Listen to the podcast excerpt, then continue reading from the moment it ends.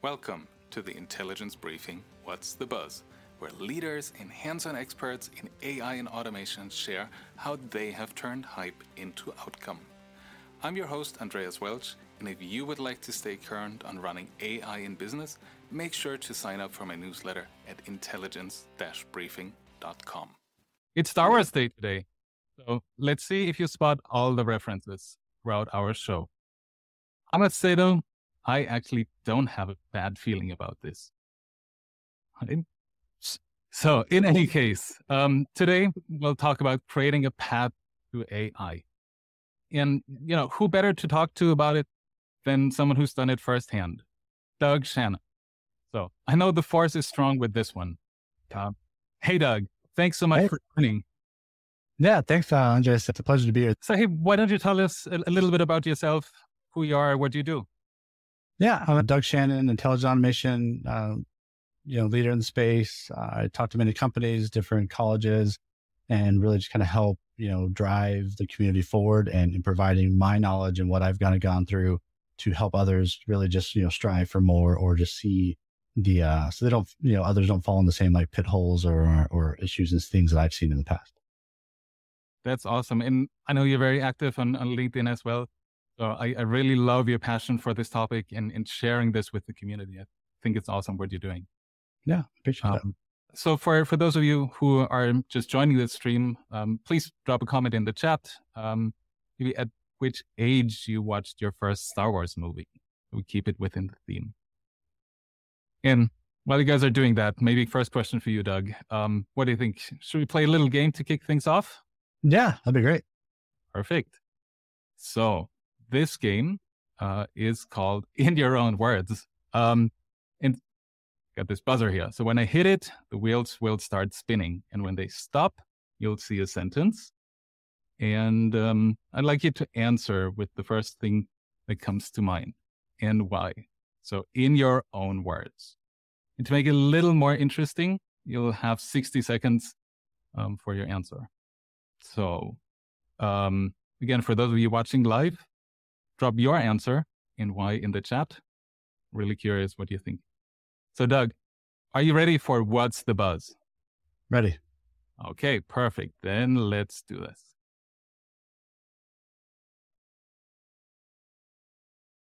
So, if AI were a character from Star Wars, who would it be? 60 seconds, go. Sure. Um, if it was a character, it would be probably C3PO, right? So being a uh, what's the name? It's not an astromech droid. He's a uh, like a like a personality kind of droid. So it's basically taking different cultures, different uh, people, and understanding how to work with them, right? So a bunch of different processes put together in a way that creates a matrix of just information that can be uh, mitigated or kind of controlled or, or spit back out. Like you get something in, hey, I have these things um, you know, C3PO has like a model in his head to go, oh, I know that language. I know that culture. I know what they're saying. Here's what they really mean and what they're saying. So um, it's a protocol droid, actually. Yeah. So if, if AI was a character, it would be a protocol droid. Fantastic. Um, and I think, you know, with uh, C3PO, there, there's also a lot of, a lot of focus, right? And, and things that you need to do. And I guess your focus determines your reality. Um, great that you finished it within one minute. That's perfect. Um, so um, now I, I, remember you were on Manny Bernabe's show a couple of weeks ago, and that episode was titled "AI is overrated. Start with automation." Do or do not. There is no try. Let's let's be realistic. So, um, but you know, where do you where do you see things going there, and and, and what would you recommend from your own experience uh, that, that, that people do and get started on their path to AI?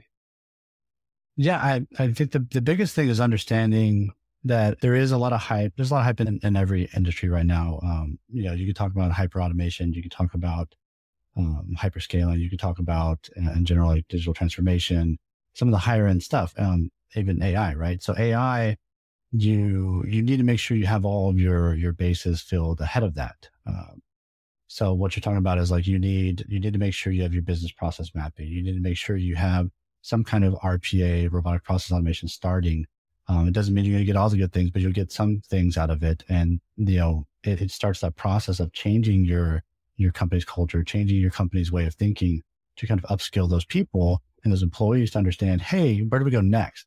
And, and really understanding what that digital, you know, work looks like. Uh, from there, then you go to the, you know, automation side of, of doing full end to end automation of processes and whatnot. And then you look at, you know, building intelligent business process mapping so that then even your, your mapping of those processes is really being kind of more handled and more controlled. So your quality is better and you have that, that source of truth that you're starting to build out that, that data center, the, the information is going in. And then you build out your intelligent automation.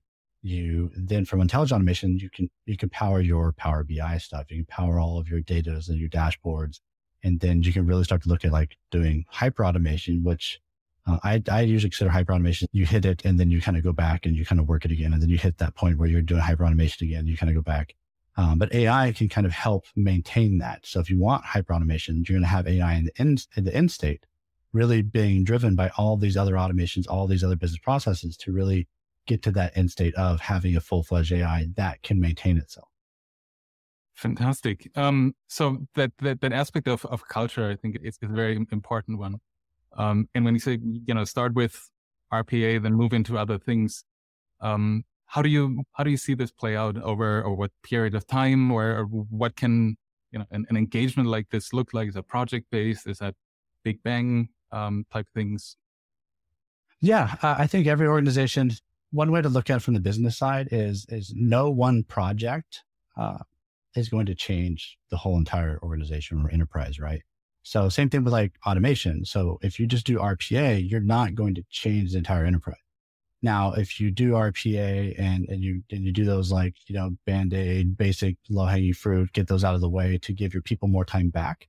And then you drive that to be uh, more robust and more rigor and more governance to get to the automation side, then, then yeah, you start, you just grow. You're going to grow that. And when you grow as a, as a platform in your automation space, your the company and the people that work with you in that team are going to grow as well. That's that's fantastic. So bring people along on that journey um, and, and, and get them to to work with you. And that's fantastic. Um, so it's just having a quick look at the chat. Seems like uh, those of you that have that, that have responded uh, started watching it quite early, nine and twelve. So that's that's awesome. Good time. I must admit, for me, uh, it was the early 30s, not the early teens. Um, but I probably nine or ten, yeah. Enjoyed it. Um, so yeah, I mean, like you said, right? Um, build build that path, build it into the future, and I guess like this guy would say, always in motion is the future. So along those lines, you know, um, I'm I'm wondering, um, continuing down that path of, of culture. So what type of culture do you need to, to create to, to get ready for AI? And, and how did you do it in your role? Yeah, culture is big, right? Because you, you're using automation as an influencer, like a change agent, right? Or an agent of change. And so there's, there's actually two secrets, um, they'll, they'll share on your show, but, uh, you usually don't talk about it too much unless it's like internal stuff. But overall, you want, uh, the first one out of the two secrets, uh, you want movement, right? So that movement is going to be, uh, there's many ways to get it, but you want to be like the kind of the weird guy in a way. Like you want to be the weird team that's like, you know, talking about it, uh, enabling it, really getting it out there, showing what it can do. And then when you get your first uh, person that says, Oh, hey, I'll go try that automation thing. Let's see what happens. You really want to support them and you want to engage and say, Hey, like this is how you do this. This is how you work with us here. Let me, let me like hold your hand and walk you through the steps because you want to enable them to feel comfortable with the process and build that trust. And so the first part is movement and, and the movement is very much about like, um, enabling that person and not only just like taking them through the process, but like show them when they, when you get that ROI from helping them build out this automation, make sure they know that they, they have that. They did that. Provide them the ownership and the direct value. Say, look, you by working with us save this amount of money. This is your ROI. Go tell let's go together, tell leadership, you save this much money. By enabling people and enabling other teams to work with you and providing that ownership really provides value to them.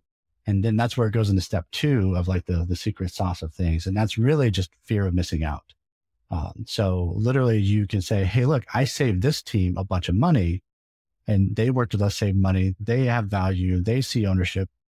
Do you want that too? And they say, well, yeah, of course. Like, why aren't we saving money? Why aren't we saving time? Like we get time back. We can do more. We can innovate. We can actually do the things we really want to work on versus these reports that take one or two weeks out of our, out of our month to get them done it's it's great that you mentioned that, and I've I've seen this in in my own experience as as well, right? That that once you show somebody, hey, look, dangle the, the carrot in front of them and say, hey, this is what we've done with, uh, you know, Joe in finance, and this is what they've been able to achieve, build that yep.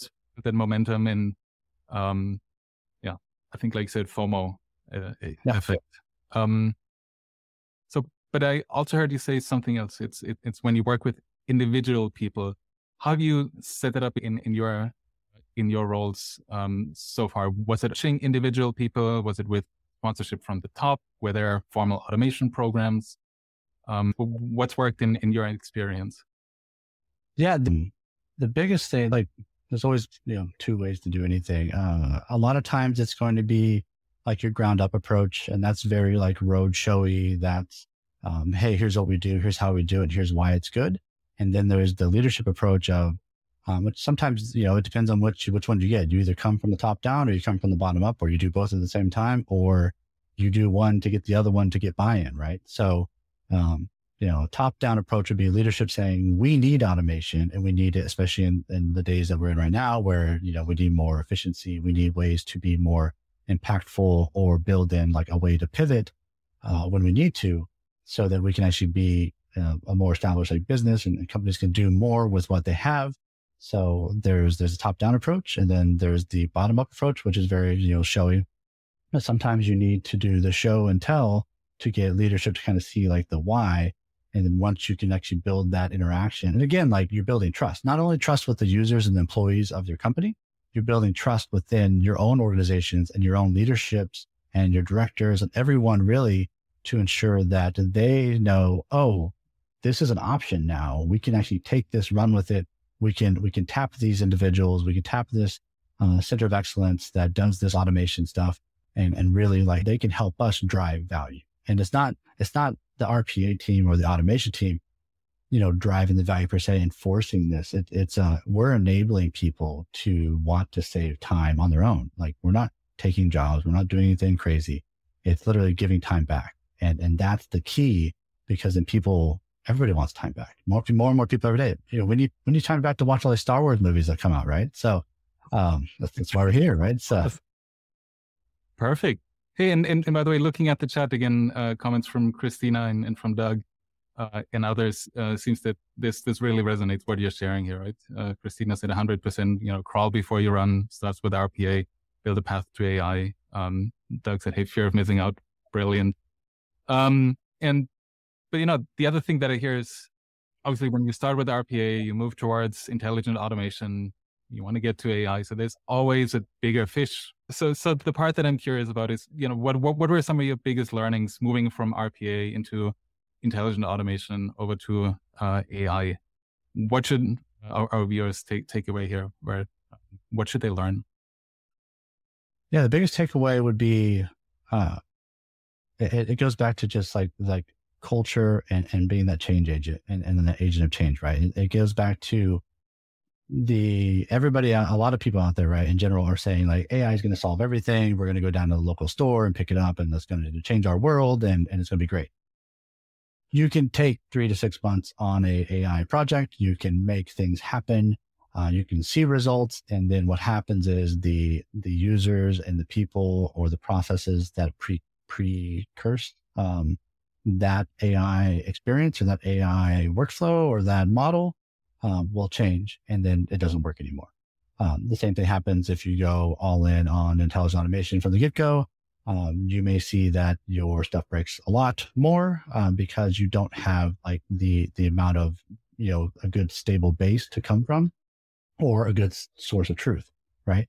So if you have all your data and it's clean data, or even use automation to clean that data, or find a way to put data into that data so you don't have a data swamp and it is clean, then that data that comes out of there is going to be much more valuable and, and be able to have metrics about and all these other little tools that you need to ensure that your data and your analytics and your algorithms are not going to have issues.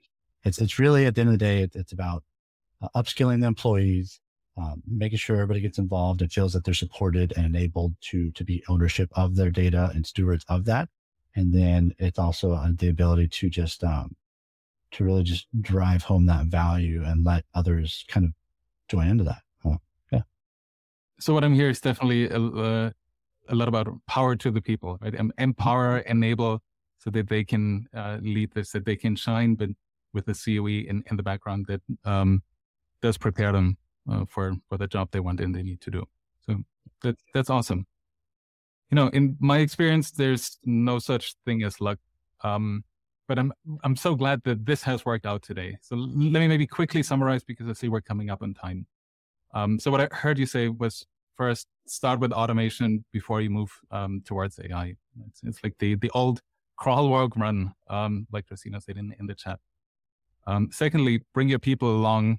After all, you need folks who can advocate for you and who can advocate for your program and who are enabled um, to to do these things themselves and, and talk about it uh, in in a way that shows the value and builds more momentum. And then I think thirdly, also like you said, it might not necessarily be a be a straight shot, but you need to get better um, at it, and you better need to get on the path to AI if you want to reach your destination. Um, so, like I said, we're getting close to the end of the show. Uh, thank you so much for joining us and for sharing your experience and learnings with us. Um, was really great to have you. Yeah, I appreciate it, Andres. It's uh, fantastic talking. May the fourth be with you. Exactly. Thank you so much for joining and learning with us. See you next time for another round of the intelligence briefing What's the Buzz?